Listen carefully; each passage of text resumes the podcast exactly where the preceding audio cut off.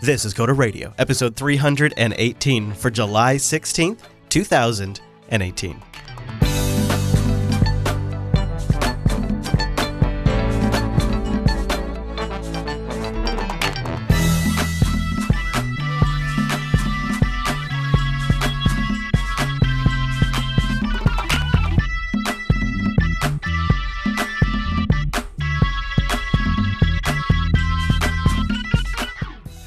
Everyone, and welcome to Coder Radio, Jupiter Broadcasting's weekly talk show taking a pragmatic look at the art and business of software development and its related technologies. This episode is brought to you by our two fine sponsors, Digital Ocean and Linux Academy. I'll tell you more about those great sponsors as this here show goes on. My name is Chris, and joining us every single week, like the monk living down in Florida he is, why, it's our host, Mr. Dominic. Hello, Mike. Um, um, oranges and alligators. Um, Oh, are you getting in the zone? Is that what you're doing right there? You're you're you're I am a level eight. zone. Uh, you, you know, this is actually not funny. There is a huge Scientology like base near where I live. Really, Really? It's a bit scary. Yeah. Have you thought about going in there? You know, I think if you want to go in there and find out, you have to go in with two other people. The sheriff has for illegal child labor though. Oh, really? Oh, Yeah, no. it was a big scandal some time ago. Yeah, they they, they uh, the deputies Man. were not thrilled. You know, but it's such a good way to save money. You know, it's such a good way. Listen, you know. we call them interns at the Mad Botter. Oh, I call them outsource, and then it's their problem. I just don't know. Yeah, I, children are my future workforce. What can I say? But if you don't Budgets are pay tight them at all, you have to pay payroll tax? I don't think so. I feed them. I feed them. Uh, well, Mr. Wow. Dominic, we've gathered together on a day when GitHub's down, which is always one of my favorite days to record Coder Radio because everybody is just a little on edge. Uh, let me refresh their status page here status.github.com. The site is stable and they're continuing to monitor. So it looks like they actually just got it up um, two minutes before we started recording the show. So that's pretty good. Phew! Code Journal is safe. Oh no, Code Journal's been gone for a couple years now. I know. and I know. this is one of those days where I'm like, your five dollars would not have been worth it. no. Well, we have a good show today. Uh, uh, you've destroyed some things. I'm obsessing over some things. We're going to talk a little PyCharm and Python's uh, um, benevolent dictator stepping down, as well as some hardware updates, and then a, a, a I don't know how to describe this service we're about to talk about, but a service you're familiar with was sold around for a little bit and now is going independent again. And uh, we'll talk about all the ins and outs and our perspectives on that. Right. So, why don't we start with you destroying things? Because that's what I want to start with. you, Great. you are uh, having adventures in hardware, and it ends with things being destroyed. And this I have to know about. Okay, I am. oh goodness. I have this antique wooden desk in my home office Okay. that I'm going. It's a beautiful desk, but it's like ergonomically just painful to sit at for ten hours a day. So I have on order a standing desk for my home office because I gave the one that was. oh, congratulations! Good for Thank you. you. But like, it's important that you know this is a solid wood antique desk we're talking about here. Okay. Not okay. some flimsy staples like I used my pinky to flip that across the room. So there was a cable that was doing no one any harm, and I decided that it needed to be moved. Was it just bugging you a little bit? It was just bugging me. It was like poking out there like a turtle. So I went to get it, lost my balance because that's what you do when you're leaning over a giant wooden desk trying to, and thought I was grabbing the back of the desk. That was not the case. I ended up grabbing the back of my Optiplex, my Dell Optiplex. Um, and as I fell, my hand gripped and I s- snapped the little uh, nodes inside of the. So if you don't know, Dell desktops have these like puck. It looks almost like a small hockey puck, Chris, that has a wire and two little copper nodes that go back for the Wi-Fi adapter. Okay. Um, so I snapped some of those internal nodes. Mm. So for days, I've been unable to use my Dell. Oh, Then- no. this morning I get the grand idea instead of just like ordering a Wi-Fi card on Amazon for like 40 bucks to take a pair of pliers, open up the computer and painstakingly turn back the pins. Oh yeah, sure. I mean, because you're getting to that point now. And sure enough, it worked. Oh really? Oh, congratulations. I, I, I, I did a speed test right before I did a couple during the day. I've been getting anywhere from 60 to 80 megabits a second. I have a similar, uh, not falling down story, but nice fix. That's a good one. I had a Dell wireless card that was in my laptop, an XPS 13 that I got, and it was like a Broadcom. And it just wasn't. It wasn't that I couldn't use it with Linux at the time. It was that I had to go through this rigmarole to load a firmware, and there was this whole thing about loading Windows. Anyways, uh, so I decided, hey, you know what I'm going to do? I'm just going to buy an Intel wireless card off of Amazon, pop the uh, bottom of this XPS 13 off, and uh, pop out the Wi-Fi card and put in the Intel card. What's the big deal, right? So I do just that. I order the card. I take the bottom of the XPS 13 off, and uh, sure enough, if when I'm removing the original wireless card, if I don't break the cord, like the little connector Mm. that you know, 'cause it has like this little copper pu- punch down connector, and I break the cord right off, and uh, immediately ruined the computer's ability to have Wi-Fi. Uh, before I even got the card out, and I'm like, oh, jeez. And so I thought about it for a couple of days. I'm like, how am I going to fix that? Because I I didn't have any soldering tools at the time. I do now, but I didn't then. And I went and got a conductive glue. Put the thing back Nice. together, the wire to the metal with conductive glue, and it actually worked. And the it's been like that years now. I'm I'm probably three, four years. I don't know how long I've had that XPS 13, but it was it was like the first day I got it, I broke it, and now I've been using it like that for years. So you know what? You probably have, you probably you probably nailed it. I I You know have what? gotten. It's- Go ahead. I was just saying I've gotten out of a few situations by just trying to like pin push pins back into the right place. Yeah, it just like worked, right? Like, although it makes me think about like how shoddy these crappy desktop Wi-Fi cards actually are, because all it is is two copper nodes touching each other, yep. and that's how That's the point, too. whole thing works. Yeah, it's the antenna connector, cheese bacon. Yeah, Yeah, yeah. Mr. Cheese Bacon in the chat room over at irc.geekshed.net. So I every now and then go through these phases where, and it's usually something technical. It's almost always something that runs on Linux that sort of grabs my interest, and then I just sort of go all in on the research, and I, you know, I read all of the things, and I watch all of the videos, and try to find like the communities where those people sort of aggregate and try to like just read the things they're discussing about, and I just get all proper kinds of obsessed and um, it's totally happened to me while I'm I'm down in Texas. I'm down here for a couple more days because um, Linux Academy has asked us to give me and Angela give a talk at uh, their summit they're having down here.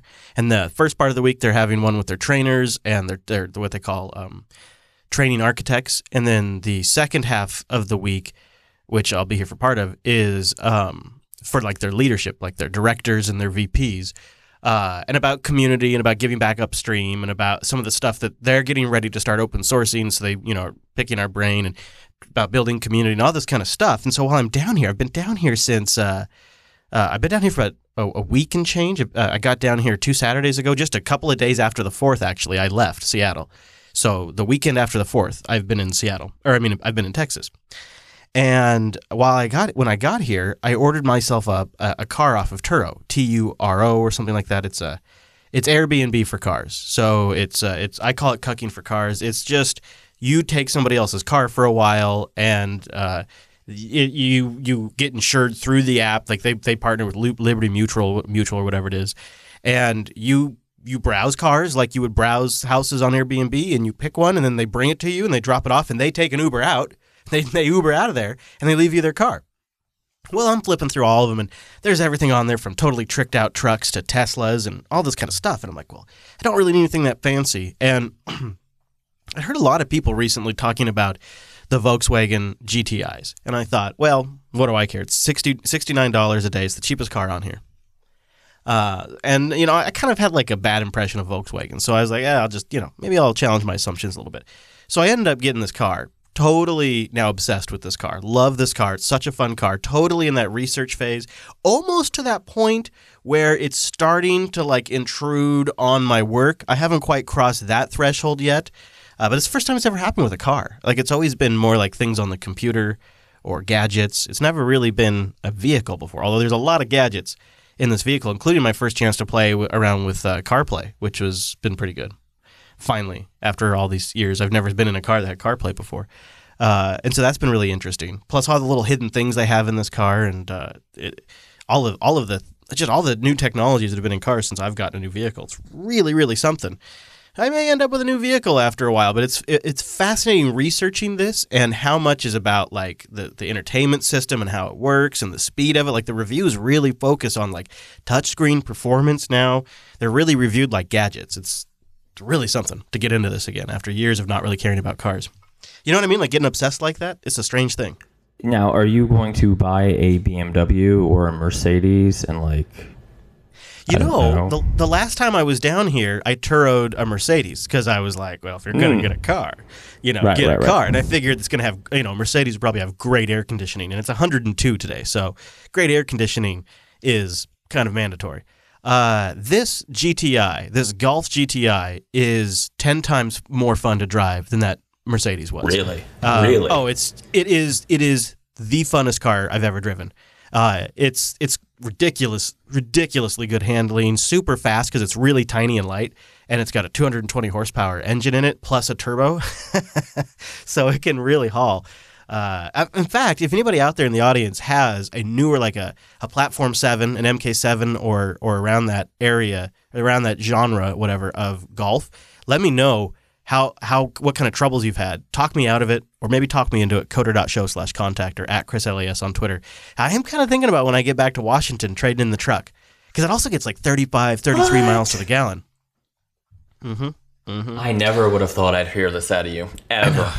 Well, you know, you know, I gotta, I gotta, you know, I gotta give it to the Germans. They know how to build a car. It turns out, turns out.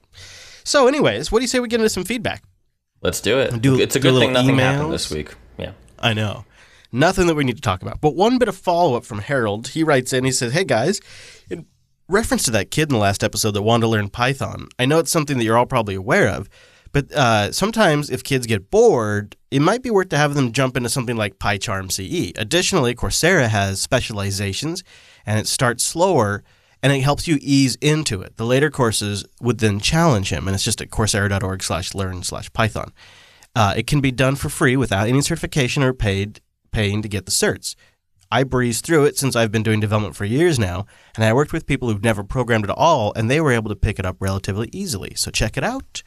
Python Charm CE and the Coursera documentation, coursera.org slash learn slash Python, which is a good one. You know, but really, while we're talking about Python, why don't we jump into the big elephant in the room this week? Python's benevolent dictator for life has had enough. He's resigned, and he's he's doing it in a way that's kind of unusual. It's it's sort of uh, have at it.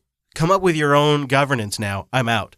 I'll be around. I'll mentor people. I'm still going to be participating in the community. I'm not running the show anymore. And you guys need to figure out: Are you going to do a federation? Are you going to do a democracy? Are you going to get a new Empire. dictator? Yeah.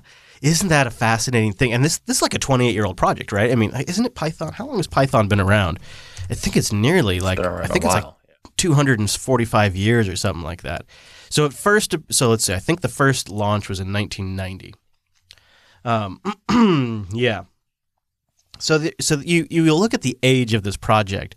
This is this is a massive disruption to have something like this happen. Like the, I how does a project even bounce back after something like this? Like it's that's it seems like it's going to cause total chaos. What do you think?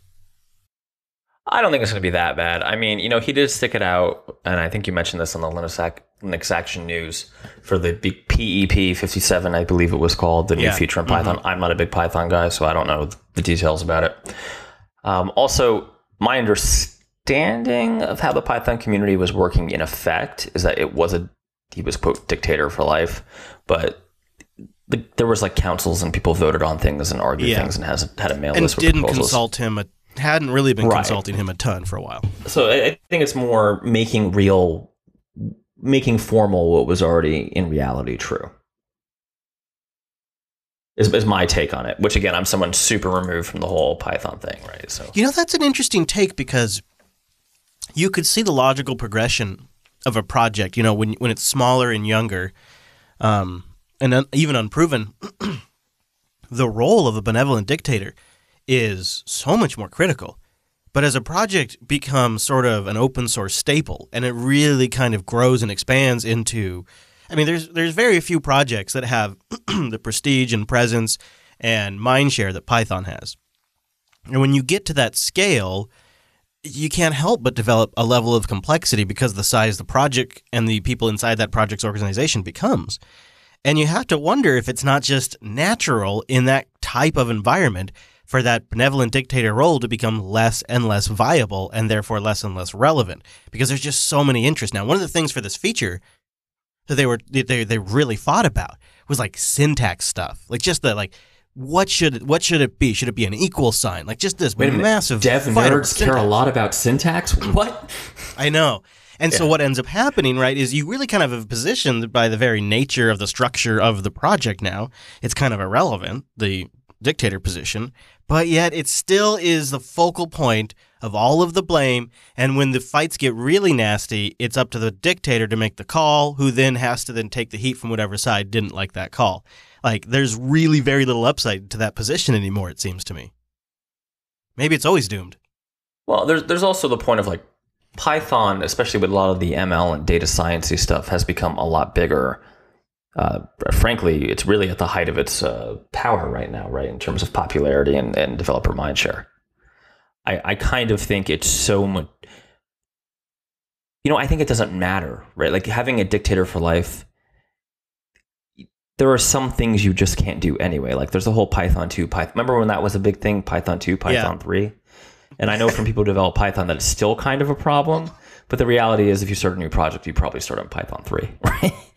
And if you're maintaining Python 2, you, you, may still be maintaining that until you die, right? You know, Token Ring makes a good point in the chat room. He says the project kind of knew this was coming, so they were they were braced for it.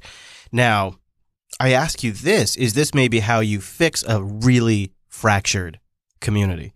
Is you have a sacrifice. Um, somebody falls on their sword. Somebody makes the hard decision, gets that project past this difficult phase, gets them on the other side of the storm, and then commits hari-kari. Like it just is the only way to then generate consensus within the project is, oh, well, it was all that guy. He was a dick. And now that So he's gone, s- let's all work together.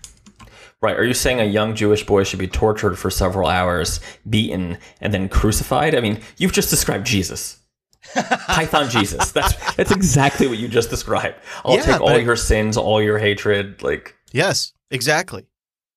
Maybe oh, I'm that's just what's going to point you to DHH, and that is not what's happening on the Ruby side. I'll tell you what else is. Yeah, I was just going to say it's not a sustainable model, is it? it's not something you can pull off very often, and it requires the ultimate sacrifice. To No. I, I'm actually arguing that Python. I mean, this is one of my things, right? Years ago, I had a choice Python or Ruby for like scripting language of choice, and I chose Ruby. And Ruby's great. I tons of Ruby. It's great for web applications, but for all this like ML kind of stuff, yeah. the support for Python is just incredible. Support for Ruby. That's why I do it in F sharp. Hmm. right? It, it's it, it's a little it's interesting how at one point i felt they were both peers and it did seem like ruby was going to win because of rails but python just kind of found its niche. Um, and that niche is things that are hard and aren't just making some hipster web application. Please don't email the show. Um, ruby fans There's one other unless thing you about have a gold macbook then you can email. Go ahead um, there's one other thing about this that I kind of wanted to pick your brain about is um, because I feel like we've witnessed this now a few times, and I I have no position on code of conducts. Um, in fact, I, they really I think when done right, they're just they make sense all around. But Python has a community code of conduct that basically prohibited this level of vitriol in their conversations. And I find it interesting that when the when the when the fights get really intense, when the debate really heats up, the code of the the code of conduct, or at least large portions of it, I should say, to be fair, just go out the window.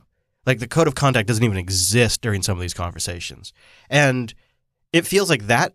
It, like if we're all going to buy off on this mechanism, then it you can't just use it to silence some speech. Like it has to be unilaterally applied, and then you really have to ask, well, what do we want in this code of conduct, and what do we not want in this code of conduct? And I'm curious to know what you think. It really seems to have played very little role in tamping down the vitriol. Like it seems like it just went out the window. Uh, and what does that tell us about code of conducts? I mean, that's like a huge conversation, right? Um, I, d- I will point you just to another very popular open source project called this weird thing called Linux Mm. that supposedly has some sort of rules, but then the guy who founded it sometimes will say F you to a vendor he doesn't like. So I, I think when you have a dictatorship, code of conducts. I mean, we all went to school, right? We all remember history. Then there are laws, and if you're in charge, you just don't listen to them. I mean, that's the way it goes. Um, I, I don't. Again, I was not part of the Python open source project. I have no direct involvement. I did not get the impression that like the Python was like a super toxic environment, the Python developer group.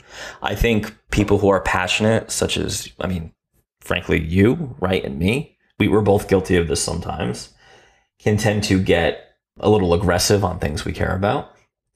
I don't, and, and, and frankly, I, I think it's a little unfair to, I guess, single out Python. I mean, if you, if you, okay, so like the Ruby project, right? Let's let's take let's take the Rails project. They make an effort to be super PC, snowflake friendly. Again, don't email the show. Um, which I actually find incredibly annoying because adding four extra paragraphs to tell you that something's a huge memory leak, it, it just totally turns me off, right? So I, I'm like, I don't bother with it. Um, but then again, you certainly don't want people doing things like someone asks you a legitimate but perhaps naive question, right? Which, of course happens all the time. Uh, you don't want people just slapping them down. Does that make sense?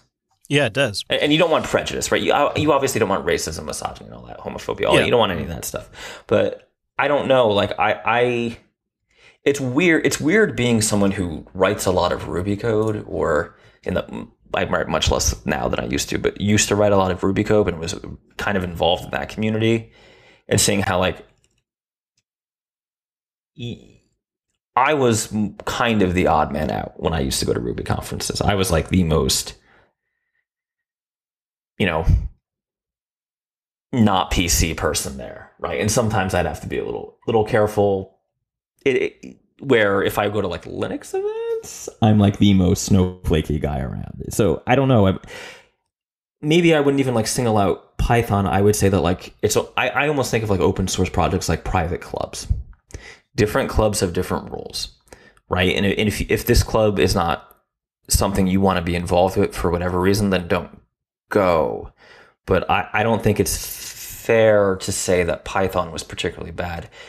Um, I mean, other projects have certainly done horrible things, right? Uh, Chris, you remember that conference from a few years ago where like they were just like lewd on stage and a bunch of women just like walked out. Like there, mm. there, there's certainly such a thing as going too far, but I, I think the Python, from my indirect knowledge of it, was not didn't have those kinds of prejudicial problems. It had it's just like just like it's just more like the, getting angry and aggressive. It's like the Linux mailing list, right? Like if you ever read that, it's you got a lot of strong personalities. Um, yeah.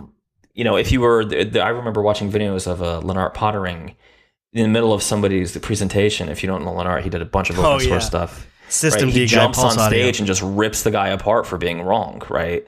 Like to me, that's what the open source community kind of is, but it's not personal.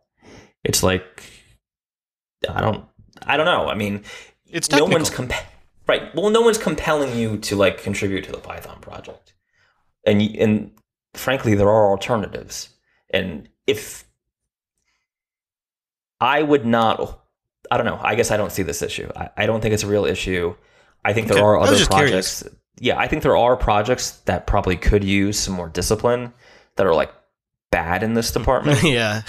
I would not think of Python as one of them. Yeah. But I don't he, want to name you know, names on the projects. Yeah in the resignation letter, he calls it out and says, "What's the point of having this if you guys aren't go review it? And if you if you if you don't like it, leave." and I thought that was interesting. But we'll link well, to in that. a lot of ways. It, I mean, if if you are if you have a project with someone who's a dictator for life, right? Yeah, that is a private club. You want to be in my club? Fabulous. You have to follow my indentation, right? There's all the technical rules. You have to do pull requests the way I want them. And you also have to behave in a way that I think is good. Like for me, if I when I open source things, if you want to put rainbow ponies in your code, I'm cool with that. I'm not cool with you putting like uh, you know, the wrong type of indentation. so there's don't joke different rules for different people. It's just the way it is. uh, one just really quick uh, mention because we were just talking about machine learning. Uh, Google has launched a, a, something called SeedBank, and it's home to a bunch of machine learning templates. Uh, it's it's kind of neat. It's being shared by the TensorFlow team today, and it's an online collection of various projects from Google named Seeds that showcase machine learning various uses and its capabilities. One key aspect aspect to SeedBank is how all of the examples run right in your browser with no setup required. Do do do do. Oh. Yep, and then Wait, do we- afterwards do we you know- can edit. Go ahead. I was just gonna say afterwards you can edit and save it to your Google Drive. But what do we know? Is, is, is there any uh, of, my, of my new favorite toy WebAssembly going on back there? Maybe do we know that? I wonder. You know, there's no call out to WebAssembly, but hmm, it's interesting because it says We'll, we'll it follow up on allows that.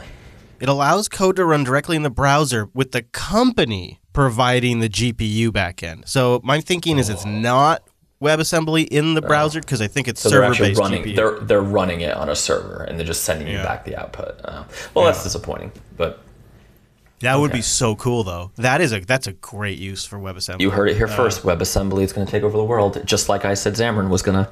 Yeah.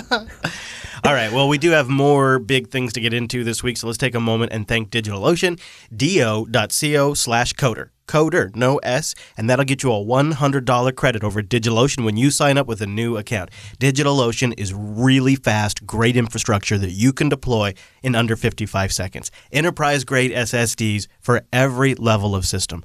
40 gigabit connections coming into the hypervisor. Industry leading performance to price, predictable costs and billing, and optimize droplets depending on what you need. I'll give you an example. My favorite system is 3 cents an hour. I get two CPUs, 80 gigabytes of SSD built in, 3 terabytes of transfer, 4 gigabytes of RAM. It's brilliant.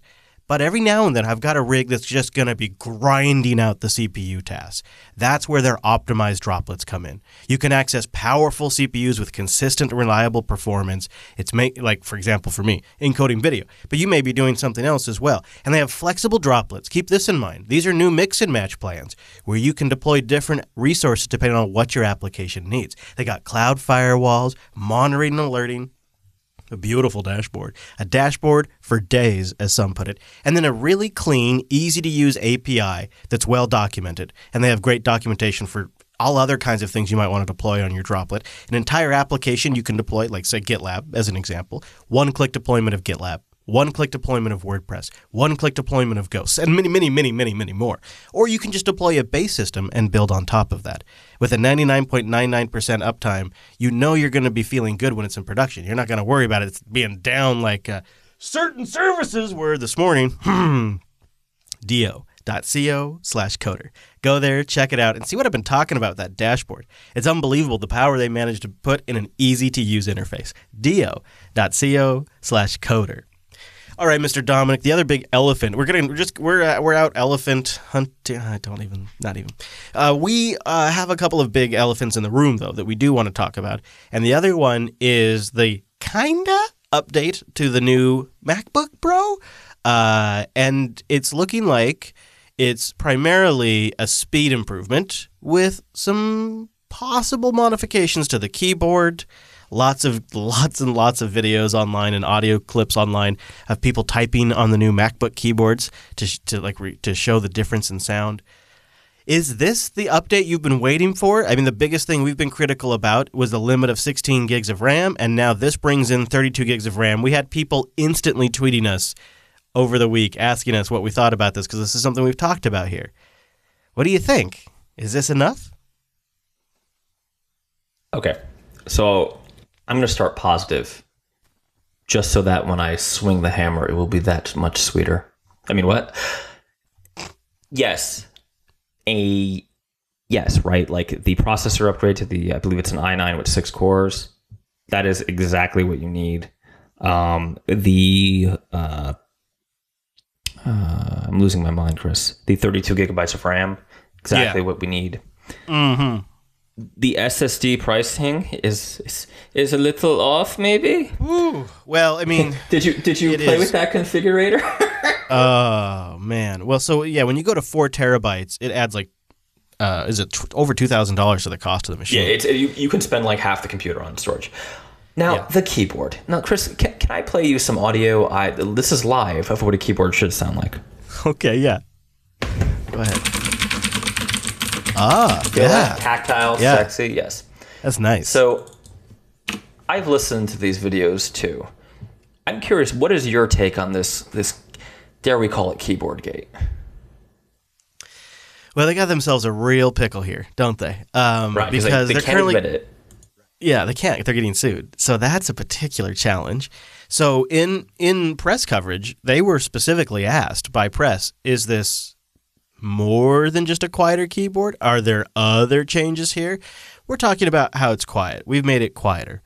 Well, they did that by installing a condom under the keys, by putting a diaper down there.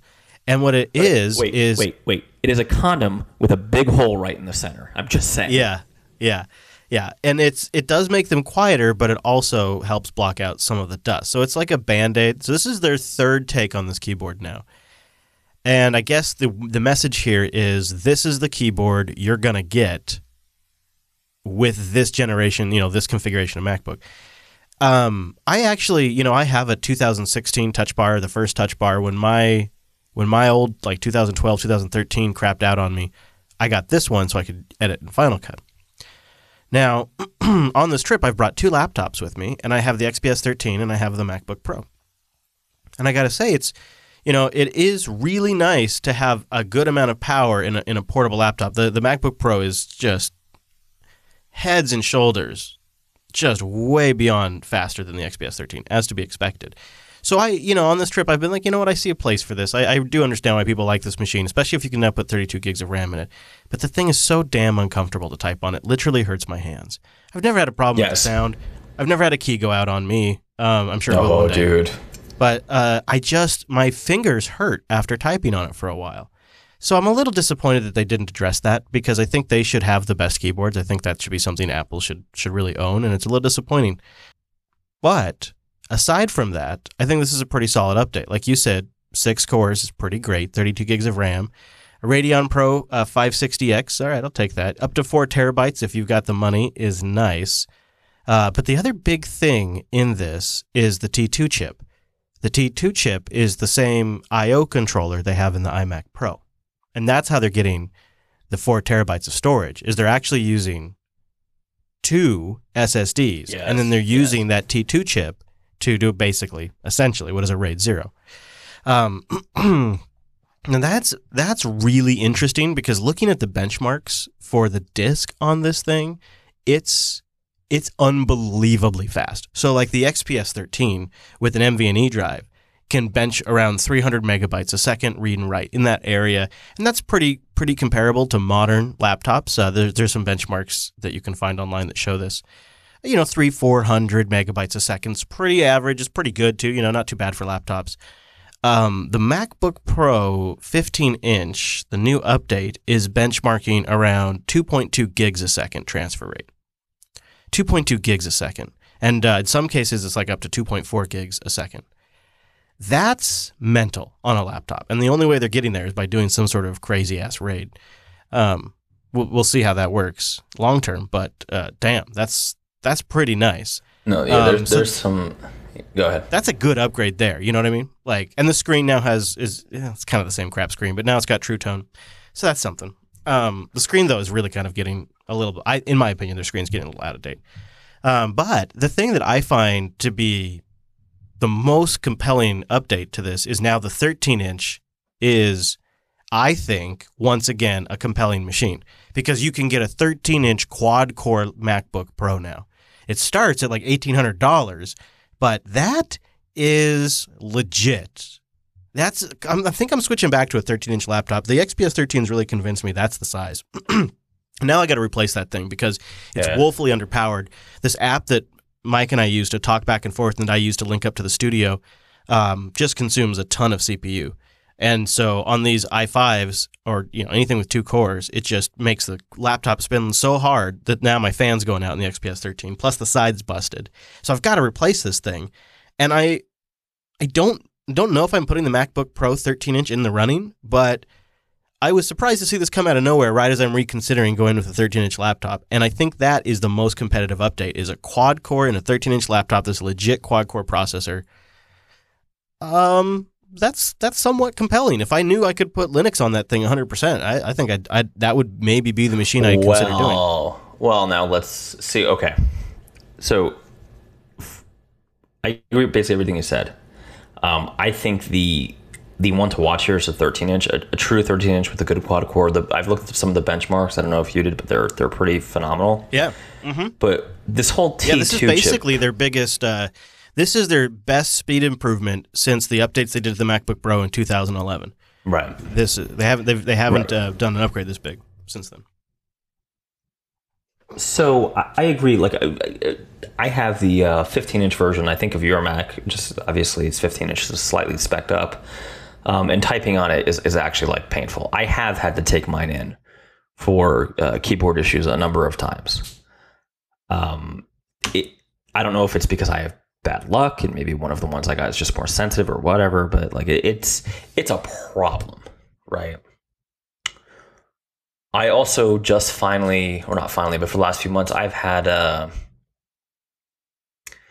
I've really finally gotten my workflow on Pop, uh, Pop OS, which is effectively Ubuntu, if you want to think about it, to be on par with Mac, with the one fairly large uh, exception of iOS code signing, which is kind of more and more a rare thing for me. What's interesting to me is I never would have really seriously looked at switching my workflow to Linux had had I think the 2018 MacBook Pro would have been enough to stop me from looking, particularly that 13 inch model. Because I agree with you, um, Chris. My my primary use case for a notebook now is travel. Because when I'm working from home, I'm using my giant Dell Optiplex, and that is running Pop. Right. I have the Galago Pro from System 76, which is another 13 inch machine. Problem with that is I have the original one, and the battery life is uh, terrible. I mean, in fact, I feel like it's degraded over time. Yeah, Um, it probably has. I'm sure it has, because I've had it for a while. Having said that, the keyboard, right? There's a, I, they're Yeah, playing it's, a it's weird. better than okay, the so- MacBook. yep.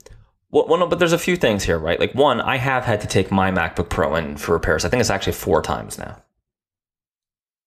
and that's kind of a lot when you use it to work, right? Way too much. Right, and I've only had it for like a year. Whenever I bought it when it was new, so whatever it must have been a year, twenty. Uh, yeah, it's the late 2016 model. Um, and I, it's weird, right? I used to live when I I used to live very relatively close, like 20 minutes away from an Apple store. Now I live further, and it is a, a pretty like it, it was broken a few weeks ago. We talked about on the show, and instead of driving the half hour to the Apple store, I just like got a playing card. Uh, and I got a can of compressed air, and I just blew out the keyboard, and and sure enough, it was like, you know, a, a, a tiny speck of dust was in there, and just like my my uh, control or rather command key didn't work. But Yeah, that's not I a, that's don't- a professional workstation. I'm well, just it's saying. also a three don't have to thousand go down that dollar laptop, right? Yeah, yeah. Just saying, like it's you know, I just Not configured acceptable. It's not acceptable. right, like I configured a Dell XPS and a System seventy six Oryx Pro, and they're both within the two thousand to twenty five hundred range, higher spec than my machine with more modern components, and I doubt they have this problem. So I don't know. I like. I feel weirdly conflicted. Had they, first of all, they're not saying for what appear to be legal reasons that this laptop fixes the reliability of the keyboard. And I will say my primary issue with my my Apple machine is that I've had to take it to the shop so many times, right? That that is my number one. I mean, I don't like the touch bar, but honestly, if Chris, if I never had to take this machine in, I think I'd be relatively, I'd be happy enough, right? Like it, Mm. more or less, it would be a good workhorse. And I don't know, like once you go Linux, it's hard to go back. Like I, I, I look at the configurator and I say these prices are kind of ridiculous. Like, they're they're crazy, and they're you know Apple's not coming out and saying we fixed it, right? Like, it, so what have you heard about? Have you used one yet? No, no, I, No, I, haven't haven't. either. Yeah. I have heard that uh, they, you know, they're a little squishier, same travel, a little quieter. Um, I, I my bet, if I was going to put money down on this thing, is that they've they've they've fixed it to the to like the to the furthest extent they can fix it. Like it's pretty much fixed now. I bet. Um, and I I would I would think that uh, they'll just ride this out probably for another couple of years and then come up with a whole new keyboard model altogether. The uh, the, your point about uh, switching hardware, you know, I feel like we end up on this topic a lot on the show, and I kind of, I kind of always wonder, like, why? What is it? And it- it's it's been a really long process for us to figure this out, and I've been trying to trying to nail down exactly what it is. And I one of the ways I use this, the, one of the ways I think about this is I think to myself, well, what if that MacBook Pro 13 came out? And what Apple said is, hey, you know what we've realized is pro users sometimes need to run different operating systems. And what we really would like to see is an IT shop and a company that can buy all Apple hardware and you can run Windows, Linux, or, of course, Mac OS. And you're going to have the best experience on Mac OS, but we're open sourcing the SMC controller design, or at least we're, we're, we're publishing drivers. And what and if that's just like just assuming that reality existed, I think I would buy that MacBook Pro. I think I would buy it. So then you just have to ask yourself, is is my workflow on Linux worth not buying a machine over? And the answer to that for me now has become yes. Simply because Really? the value Okay. of the workflow, the computer should serve the workflow. The workflow should not have to serve the computer in my world. Uh, I feel like that's a little reversed on mobile, and I, I've accepted that bargain on mobile because of the constraints of a small screen and battery life and limited connectivity. But when it comes to a powerful x86 based PC platform, I really feel like that is a tool that should be serving my needs, just like a tool in a shop would be serving the shopman's needs. And it'd be ridiculous that they'd change the way they work because of a certain tool. Um, and so I've I've just begun within the last couple of days, kind of rethinking this a, a tad, and uh, I've kind of landed on on yeah. I'm, I think I'm no longer in the market for these machines uh, unless I pick up video editing again, which then I would be back looking at the 15 inch again. I think I'm going to become an XPS 13 or Lenovo customer. I'm not quite sure. I really would like to stick with Thunderbolt 3 because I think it's a great technology and Thunderbolt 3 docks are the best thing to ever happen to my workflow. I can have I can have recording booth. I have a recording booth what right now in dock are you using it, that I've- you're I've used a couple. reliable? Um, Okay. I've used the Elgato one, and I've used I think it's a Belkin one. The Belkin one I think was a little more expensive. I may be wrong on those. Uh, so those two are the only two I've used, and geez, man, I tell you if it's not great because for a little while I had a review Dell unit that had Thunderbolt three, and I could use both. Uh, the uh, actually I still have it at the studio. I have uh, I could I could use the Dell laptop or the MacBook Pro on any of the docks, and I've got I've got I've got a dock in the RV, I've got a dock in the studio, and I've got a dock here in Texas. And uh, Linux Academy picked it up for me, and so I can sit down and plug in, and my laptops are all wired in. It's the same gear in all the locations. It's like it's like the best workflow ever, and the only thing I have to have to achieve that is Thunderbolt 3. And so I'm that's those are the things I'm starting to think about is 13 inch for portability, and also just because if I'm not editing video, I don't need a 15 inch laptop, um, and something that has Thunderbolt that has. And then the next things I start picking are like, well, what else would I like? I'd like a really good keyboard. I'd like a keyboard that feels pretty good. All right, I'd Yeah, like that's a, I'd like a nice screen. Yeah. And those are features I much rather uh, pick a laptop on. But damn if it's not a shit show, dude. Like I I I, I know the people at Dell that that sell the Linux laptops. I know I know that they sell them and yet I have a I, even have a review unit from them. And yet I cannot go to their website right now and figure out how to buy a Dell XPS 13 with Ubuntu. Like when all the SEO points you to like a, a page that says this this model is no longer available, and if you go to the main XPS page, there's no way to get to the Ubuntu version, and if you go to the developer page, it redirects you to a page that says this product is no longer available. Like I was just gonna go spec one out. I, I couldn't even figure it out. I, I don't I don't know how to even buy one. So like it, it really feels like the PC industry is such a shit show compared to Apple's process. Uh, maybe it's just dumb Chris and I can't figure out how to work Dell's website. I've never really been able to figure out how to No, work it's Dell's not website. you. F- finding the developer editions of the XPS is, is actually annoyingly hard. Yeah, and I just Yeah. want to go spec one out and be like, mm, you know what? Maybe I'll spend the last of my Bitcoin on this or something like that. That's seriously it crossed my mind because Dell takes Bitcoin directly, And so, like, if, if there is a small possibility that they would have gotten a decent sale off of me if I could get their website working. Uh, yeah. PC shipments, by the way, are up. Um, Gartner says it's thanks to Windows 10 and the refresh cycle of people moving off of Windows 7 finally. It looks like HP and Lenovo are duking it out for the top slot. Uh, IDC is looking at the numbers for these and says that HP is ahead by about a million machines, but Gartner, looking at this, says Lenovo is ahead by 12,000 devices. So that's after taking in their acquisition of Fujitsu. Dell, Apple, and Acer are filling out the top five on both lists. Uh, Apple's up a little bit. They look like uh, looks like things are doing pretty well. Now, don't get crazy. There's little reason to really pop the champagne because they say, "Well, this is the best news in the PC industry since 2012." Uh, that's machines were selling 87 million a quarter. Right now, they're about 25 million a quarter. So yeah, but you know what? On the upside, that still means there's 250 million human beings buying a new computer every year. So that's not yeah, it's not a horrible doesn't industry. sound like bad news to me. no, Um, you know, I, I do wonder if if we're being a little unfair to Apple, oh yeah. which is something I almost never wonder. Well, fact, I know. I be the- actually think the MacBook Pro be- is. Pr- I think this is a decent update. I just I think it's I think they Yeah. lost me by not staying competitive long enough, and my workflow changed enough. And when Oh, I made yes. those changes, I just made them on Linux.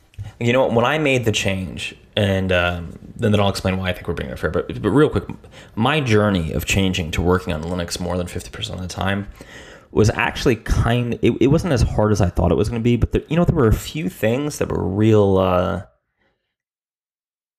things I had gotten used to. Right, like uh, Well, there's no doubt about it. The Mac has got some better third-party applications, like Alfred, Airmail. Right, yeah, that's exactly. Yeah, Airmail, Alfred, and my big one, honestly, we talked about him on the show. Uh, the developer's name is Kapeli Dash. I mean, he got thrown off the App Store subsequently, but whoops, um, it's not our fault. He Well, and you got Panic's Apple. application. Yeah. Rogue Amoeba makes some of the best. Yeah, yeah. Mm-hmm. I mean, that's yeah. one I still haven't replaced. Right? Like I, I No, that's not to say, you know, because it's a little unfair because basically all the really great apps for Linux that, uh, that are open source are also available for the Mac. So it's not a qu- like if you took all that, if you took away Inkscape and you took away Firefox and you took away that stuff, uh, then Linux would have some really great apps too. Uh, it's just that on Linux there's no like walled garden in which you must build and how you must build everything that only runs on your platform. So we get you know it's basically available for everything, but you also have to admit like the kind of the webification of these apps has made it a lot easier than it used to be probably i would imagine i mean it, it Frank, frankly, Yeah. Electron is, you know, I don't know that I would have been able to do it without Visual Studio Code, or honestly, I would use Atom if VS Code didn't exist, um, or Slack being an Electron app, right? That that might have kept me in the Mac ecosystem. But I, I do wonder if Apple had. I don't even know how to say this, but somehow come out with this MacBook instead of the 2017 version, right? If they had done the 2016 and then done the mea culpa and like you know put the silicon uh, uh, protection thing, which by the way we'll have a link in the show notes. Uh, thank you, chat room, for that. About how it's pretty, according to iFixit, it's pretty clear that this is a the silicon piece is a fix for the issue I'm having, the uh, the reliability issue, and that many other people are having. But Apple won't admit it for obvious legal reasons because they're being sued, as Chris said. But like if they had come out with this as the 2017 bump and done some sort of like warranty forgiveness where like you can trade in your 2016, I feel like I likely would have traded in my 2016, bought the 2017 or 2018 or what you know what I mean, and probably been happy enough, right? Because I don't think the touch bar is enough to really annoy me. I don't think USB C is really Yeah. enough to w- w- the the pain of the workflow change wouldn't have been worth it compared to that. But when you have a keyboard Yep, that breaks on you, you know, Yep. once every quarter, it w- it became a no brainer that like no, I gotta I gotta do something, right? Like this is just unacceptable. Yeah i think it's you, you look at the amount of momentum that people's workflows have and how how much effort it takes to change that there's only really a few opportunities where the stars line up like i was making the transition from video to audio production and I needed to relearn certain tools anyways, and we had to redo the way we produce some of the shows anyways. So I was like, well, let's just see how far I get doing nothing but Linux and open source. And that was that was sort of a, an opportunity that doesn't come along very often. And none of Apple's options looked very attractive at the time. But you know, there's some there's some really smart people here at Linux Academy, and Linux Academy has this policy: is you just you know you pick your rig as long as you can get your work done. And so it's it's it's mostly like mostly Linux and Macs um, with a one or two Windows systems. It's predominantly a lot of GNOME. Uh, I didn't. I don't think I've seen any Plasma desktop here, and then um, and then Macs and um, a lot of them haven't really had this problem because they're they're not they weren't they weren't in a workflow that was getting disrupted by these issues, and um, the corporate refresh cycle is such that they've sort of just averaged out the inactivity in the line. See where in in the video profession you're constantly soaking as much performance out of your machine as possible. That's why they just started selling a $700 eGPU from Blackmagic. Like you're constantly trying to soak the power out of that machine. And every little thing, that's why they're trying to get to such fast SSDs, is because that speeds up renders and imports, just like it speeds up builds and all that. And so that was something that's always on my radar. And it's it's got it's a it's um whatever whatever machine I end up with, it needs to have a reliable update cadence because of that requirement. Yes. Even when I'm doing audio, you know, it still needs to have a reliable update cadence. But that's not true for everyone. So not everyone has that cadence at that pace.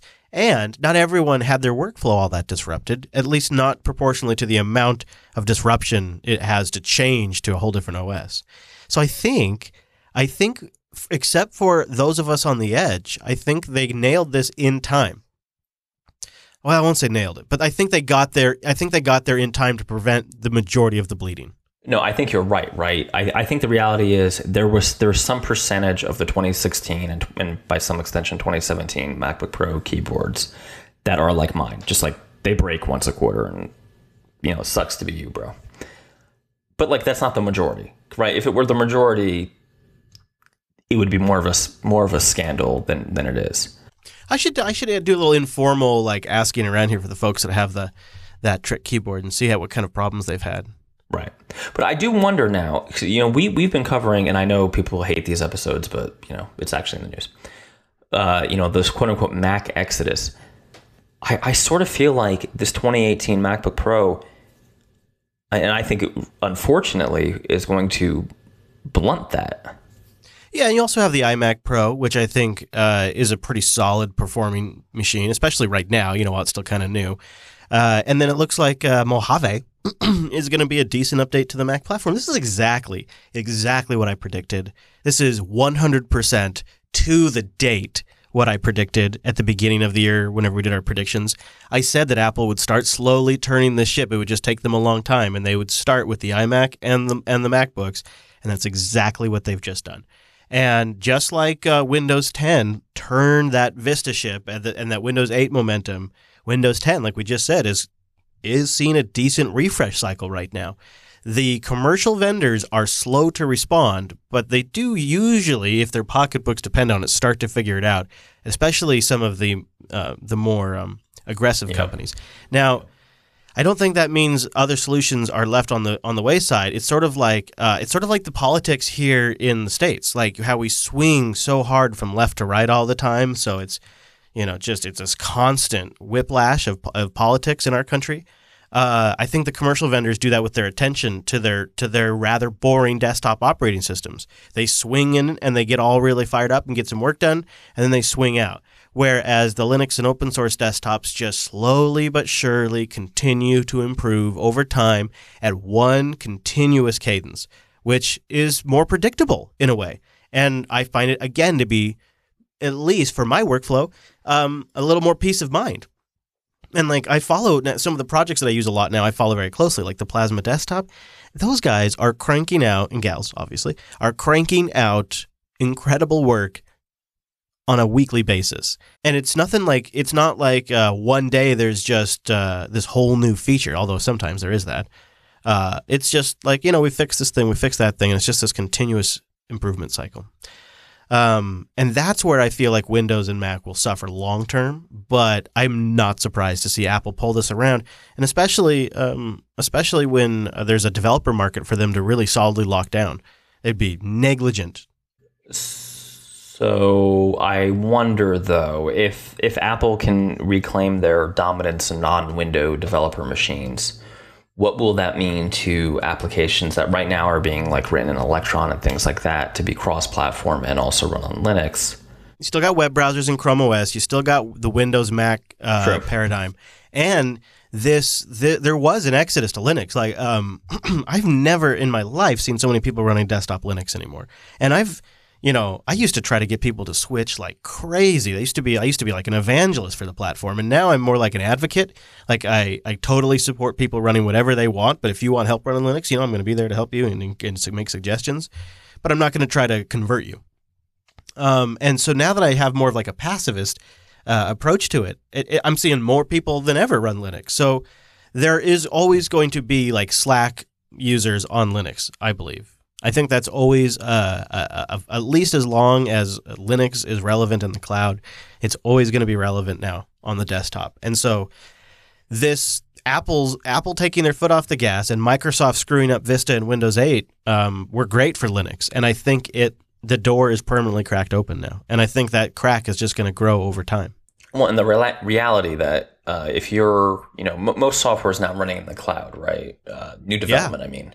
So you're probably you're probably going to be targeting some form of Linux or Unix-like operating system for your actual deployment platform. I would think. I mean, for me, that's certainly yeah. the case. It's all Ubuntu. Yeah. But. Yeah, exactly and that's that's great before, because that means you're still going to want to. They're still going to have to publish those applications for the Linux desktop. Uh, real quick, i have mentioned them a few times. Linux Academy, linuxacademy.com/coders is where you go to sign up for a free seven-day trial and support the show. It's an advanced platform to learn all about Linux, and man, are they working on advancing it! I've I've seen some things, and they have hands on scenario based labs that give you real experience, actual hands on experience with the technology you're learning, self paced in depth video courses on every cloud, Linux, and DevOps topic. In fact, really just think about it this way if it runs Linux or Linux runs on it, they have courseware on it. If Python is on your list, they've got courseware on that. iOS and Android apps, study tools like Lesson Audio and personal notebooks that you can download and keep offline.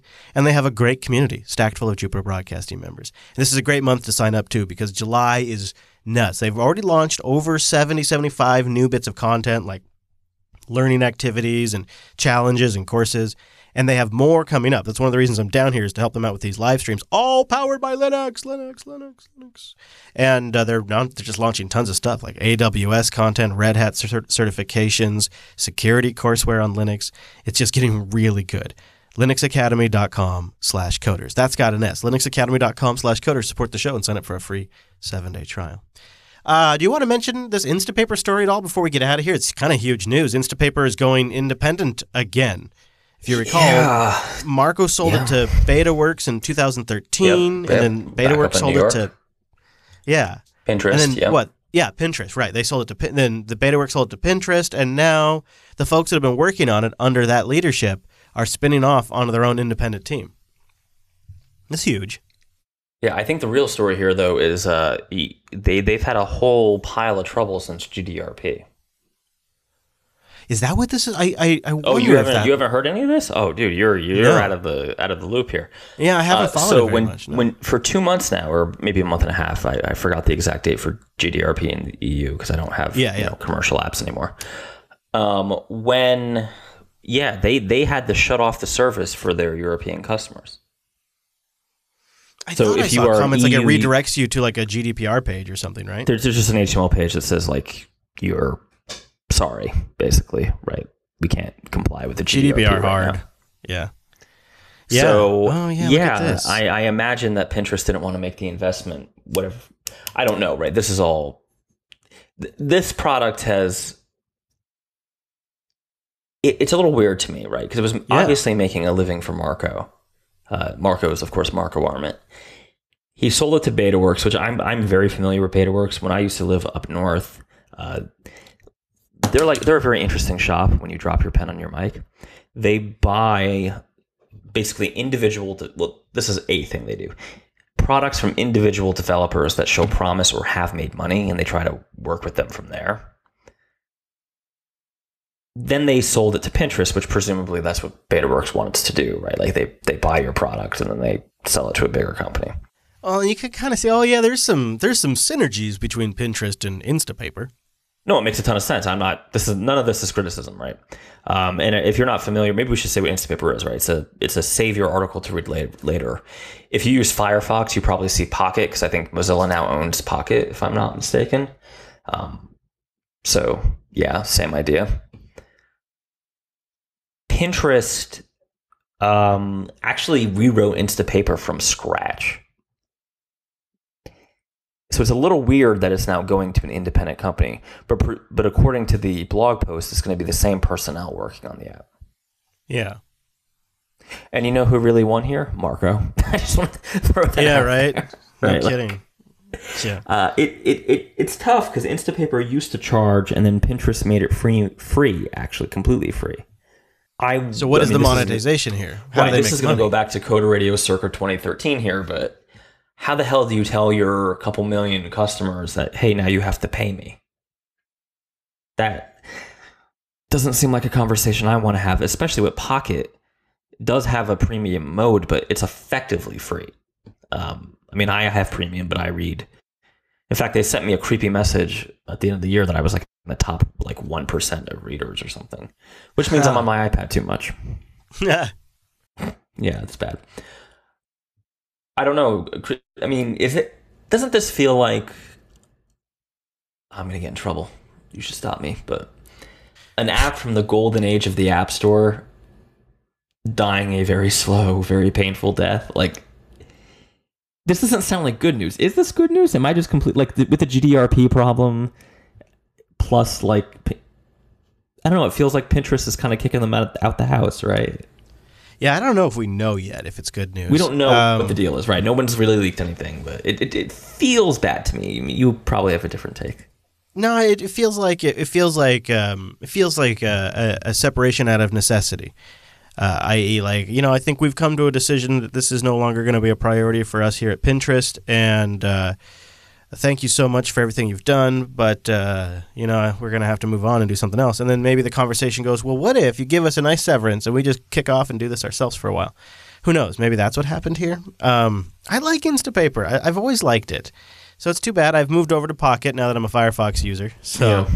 it's harder when it's baked into the browser. That's for sure.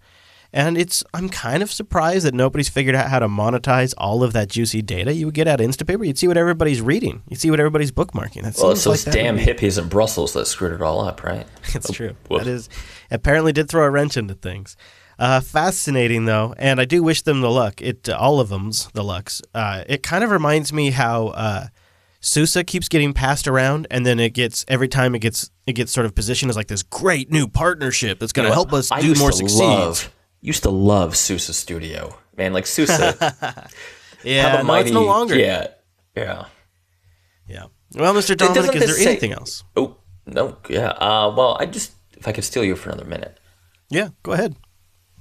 I feel like Instapaper is getting a lot of press, but I think there's a lot of stories about apps from the, let's say, 2009 to the 2012 era that are really hitting hard times.